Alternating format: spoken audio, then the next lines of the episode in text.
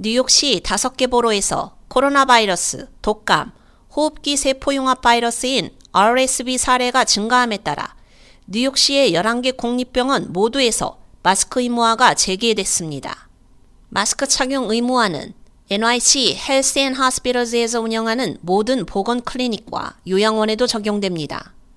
뉴욕시 보건국장 아슈인 바산 박사는 3일 환자들이 치료를 받고 있는 병원 구역에 대한 요구사항이라며 이는 또한 환자 수가 증가함에 따라 병원 직원들을 보호하기 위한 부분도 있다고 말했습니다. 바산 박사는 뉴욕시에서 질병 수준이 증가하고 있다며 보건당국은 직장과 같이 사람들이 모이는 장소에서 기침 등 여러 증상들이 증가하고 있다며 정기적인 손 씻기, 붐비는 환경에서 마스크 착용 등 기본 위생 수칙을 지키면서 몸이 좋지 않다고 느낄 때는 가능한 한 집에 머물러 달라고 당부했습니다. 호흡기 질환이 증가하고 있는 것은 뉴욕시뿐만이 아닙니다. 미국 질병통제예방센터 CDC는 크리스마스 직전 일주일 동안 전국 코비드-19 입원 환자가 17% 증가했다고 밝혔습니다. 미국 전역에서 코비드-19, 독감, RSV로 인한 호흡기 질환 발병률이 계속 증가함에 따라 최소 6개 주에서 병원 마스크 의무화를 재개하고 있습니다. 캘리포니아, 일리노이, 메사추세츠, 노스캐롤라이나, 워싱턴, 위스콘신의 대형 의료 시스템은 코비드-19 팬데믹이 시작된 지 4년 만에 시설에 대한 마스크 착용 요구 사항을 제기했습니다.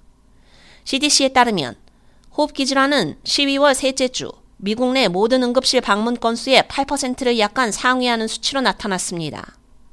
마스크 효능에 대한 열띤 논란이 있었지만 공중 보건 전문가들은 호흡기 비말의 확산을 막기 위해 마스크 착용을 계속 권고하고 있습니다. 보건복지부와 CDC 관리들은 세 가지 질병이 동시에 의료 시스템에 부담을 주는 tripledemic에 대해 경고하고 있습니다.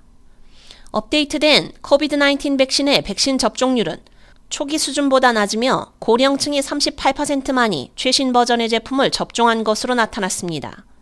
고령자에 대한 RSV 백신 접종률 또한 예상보다 낮아 60세 이상 고령층의 RSV 백신 접종률은 16% 미만에 그치고 있습니다.